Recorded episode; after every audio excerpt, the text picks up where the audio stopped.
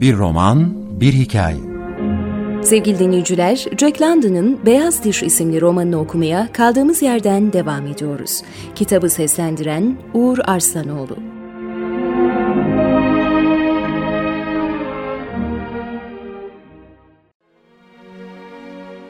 Genç kurt bu saldırılarda hemen geri çekilerek arka ayakları üzerine çöküyor, tüylerini kabartıyordu. İlerleyen sürünün önündeki bu kargaşa geride de sürekli kargaşa yaratıyordu. Arkadan gelen kurtlar birbiri ardına genç kurda bindiriyor, sırtını ve arka ayaklarını tırmalayıp ısırıyorlardı. Genç kurdun canını yakan bu azgın öfke yavaş yavaş sürüdeki tüm hayvanlara bulaştı. Zaten canları burunlarında olan hayvanların kızgınlıkları açlığın etkisiyle daha da artıyordu. Ama o gençliğin verdiği güç ve umutla yakınlaşma çabalarını sürdürüyor, tüm kargaşayı hiçe sayarak dişi kurda sokuluyordu. Açlık olmasa aşk ve kavga sürüp gider, zamanla sürü de dağılırdı. Fakat bu kez gerçekten kötü durumdaydılar.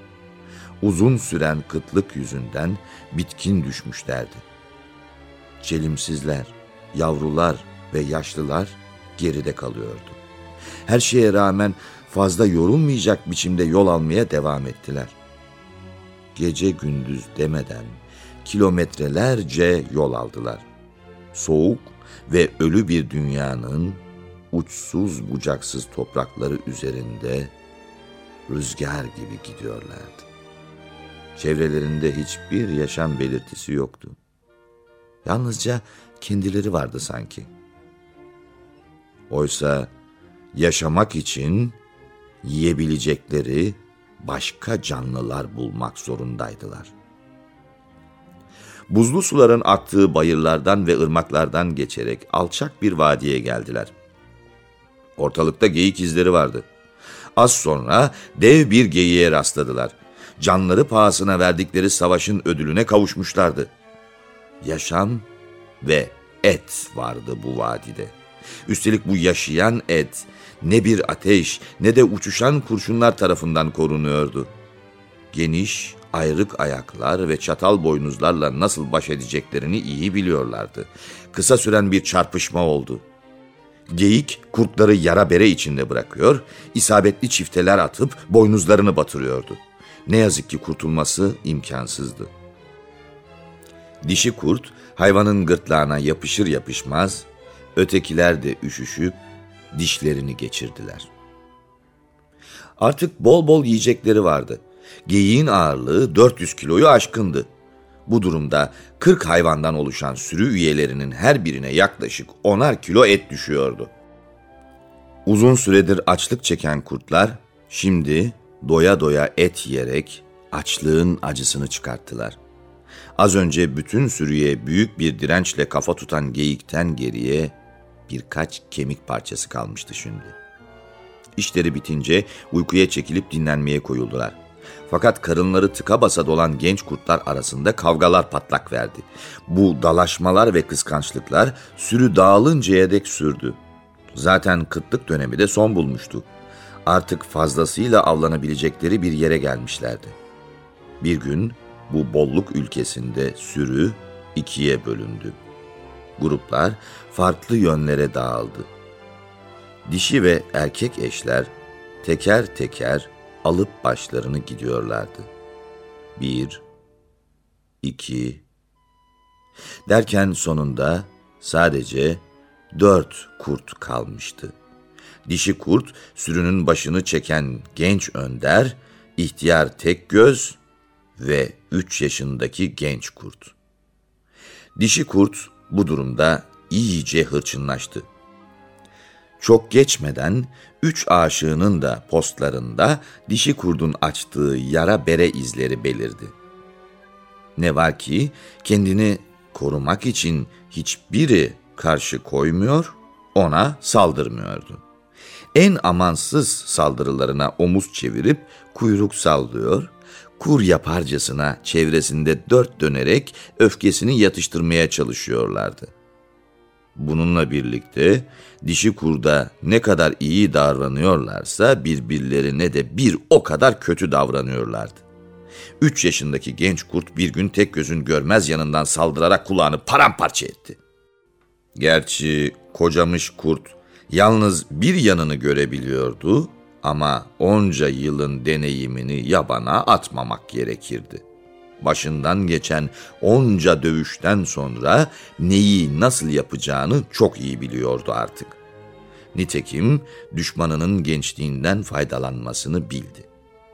Dövüş dürüstçe başlamıştı ama öyle sürmedi. Gerçi sürübaşı olan kurt ihtiyarla birlikte genç kurda cephe almasaydı işin nereye varacağı yine belli olmazdı. Gözünü kan bürüyen genç kurda ikisi birlikte saldırdı. Genç kurt eski dostlarının dişlerini tüm vücudunda hissedebiliyordu. Birlikte oyalandıkları günler, açlığa omuz omuza katlandıkları o kıtlık zamanı unutulup gitmişti. Aşk gözlerini döndürmüştü. Şimdi av bulmaktan daha önemli ve daha acımasız bir işin başındaydılar. Kavganın sebebi dişi kurt bir köşeye çekilip oturmuş, kılını bile kıpırdatmadan onları izliyordu. Keyfine diyecek yoktu doğrusu. Onun günüydü bugün. Böylesi pek sık yaşanmazdı. Kendisine sahip olmak isteyen aşıkları birbirlerine karşı tüyler ürpertici bir ölüm kalım savaşı veriyorlardı. Zavallı genç kurt belki de ilk kez başından geçen aşk serüveninin sonunda hayatını kaybetti. Gri tüylü sürübaşı aldığı bir yarayı yalamak için boş bulunup kafasını döndürmüş, böylelikle boğazını açıkta bırakarak düşmanına göstermişti. Kocamış kurdun tek gözünden kaçmamıştı bu fırsat. Bir sıçrayışta düşmanını yakaladı ve dişlerini gırtlağına sapladı. Genç sürübaşı dehşet bir çığlık kopardı. Sonra aksırıp tıksırmaya, kanlı hırıltılar çıkarmaya başladı. Fakat yılmadan karşı koydu. Son nefesini verene dek dövüşmekten kaçınmadı. Bu arada dişi kurt hiç istifini bozmadan büyük bir keyifle onları izliyordu. Zevkten dört köşe olmuştu. Hoşlanıyordu kavgadan. Vahşice bir aşk mücadelesiydi bu. Vahşi toprakların aşk trajedisiydi. Ne var ki yalnızca ölen için trajediydi. Sağ kalan içinse zafer demekti. Düşmanı bir daha hiç kıpırdayamamacasına yere seren tek göz geniş adımlarla dişi kurda yöneldi. Gurur ve çekingenlik vardı tavırlarında. Dişi kurdun saldıracağını düşünmüştü. Ama aksine onun öfkeyle hırlayıp dişlerini göstermediğini anlayınca afalladı. Dişi kurt hoplayıp zıplıyor, çevresinde cilveli cilveli dört dönüyordu. Yaşlı kurt onca yılın verdiği ağır başlılığa rağmen en az dişisi kadar çocuksu bir saflıkla davranıyordu. Karlar üzerine kanla yazılan acı aşk öyküsü ve rakipler unutulmuştu artık. Tek göz yaralarını yalamak için bir ara durdu. Ama tam o sırada dişisinin ağaçlar arasına daldığını görüp onun ardı sıra ormana girdi. O günden sonra her an beraberdiler. Günler günleri kovalıyor, birlikte yatıp kalkıyor, birlikte avlanıyor, kurbanlarını beraber öldürüyorlardı. Bir süre sonra dişi kurtta huysuzluk baş gösterdi. Sanki bir şeyler arar gibi kayalar arasındaki oyukları inceliyor, dik su yatakları boyunca karşılaştıkları mağaraları araştırıyordu. Bu araştırmaların tek göz için hiçbir anlamı yoktu. Ama yine de sesini çıkarmadan dişisinin ardı sıra dolanıp duruyordu. Bir yerde uzun süre kalmadan Mackenzie ırmağına dek yol alıp kuzey ülkesini bir uçtan bir uca geçtiler. Irmak boyunca yavaş yavaş ilerlerken bazen avlanmak için, iç kısımlara dalıyorlar ama her seferinde yine nehir kıyısına dönüyorlardı. Arada sırada başka kurtlarla karşılaşıyorlardı. Bunların çoğu çift halinde dolaşıyordu. Kimi zaman da yalnız başına gezen kurtlara rastladılar. Böyle durumlarda çoğu erkek olan bu kurtlar onlara katılmak istiyorlardı. Tek göz kesinlikle izin vermezdi buna. Öte yandan dişi kurt da tüylerini kabartıp dişlerini göstererek meydan okur gibi erkeğinin yanında yer alır. Bunu gören eşsiz kalmış kurt kuyruğunu çeki kendi yoluna giderdi. Ay ışığıyla her yerin aydınlandığı bir gece, ıssız ormanlarda gezinirken tek göz birdenbire durdu. Başını kaldırıp kuyruğunu dikti. Burun deliklerini iyice açıp ortalığı dikkatle koklamaya başladı. Sezinlediği şeyin ne olduğunu bir türlü kestiremiyor, havadaki tehlike uyarısını çözebilmek için koklamayı sürdürüyordu. Dişi kurt erkeğini yatıştırmak istercesine hiç istifini bozmadan yola devam ediyordu. Her ne kadar tek göz dişisini izlese de iki adımda bir kararsızlıkla duraklayıp çevreyi kolaçan ediyordu. Dişi kurt ağaçlarla kaplı bir düzlüğe yöneldi yavaşça. Bir süre oracıkta tek başına durdu. Çok geçmeden tek göz de sokuldu yanına birlikte etrafı gözden geçirmeye, koklamaya başladılar. Önce köpek havlamaları duyuldu. Hemen ardından erkek bağırtıları ve keskin kadın çığlıkları geldi kulaklarına. Deriden yapılma büyük çadırlardan başka bir şey yoktu görünürde. Kızıl derili kamplarına özgü çeşitli kokular geliyordu burunlarına. Gerçi bu kokular tek göze göre anlamsızdı ama dişi kurda çok iyi bildiği bir hikayeyi hatırlatıyordu.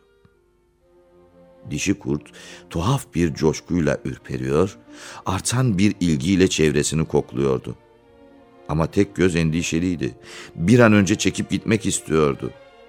Dişi kurt sakinleştirmek için ağzıyla erkeğinin boynuna dokundu. Garip bir ifade yerleşmişti suratına. Ancak açlık hırsı değildi bu. Şimdi ateşin yanına gidip ısınmak, köpeklerle oynamak için yanıp tutuşuyor, bir aşağı bir yukarı giden insanların ayakları dibinde uyumak arzusuyla kıvranıyordu. Tek göz tedirginlikle kıpırdandı. Onun huzursuzluğu dişi kurda da bulaştı. Aradığı şeyi bulmak zorunda olduğunu hatırladı. Dönüp ormana doğru yürümeye başladı. Tek göz rahat bir soluk aldı o zaman. Öne atılıp ağaçların gölgesine varıncaya kadar dişisinin önü sıra gitti. Ay ışığı altında ilerleyerek bir patikaya çıktılar. İkisi de aynı anda burunlarını dayayıp karlar üzerindeki taze ayak izlerini koklamaya başladılar. Sevgili dinleyiciler, Jack London'ın Beyaz Diş adlı romanını okumaya kaldığımız yerden devam edeceğiz. Bir roman, bir hikaye.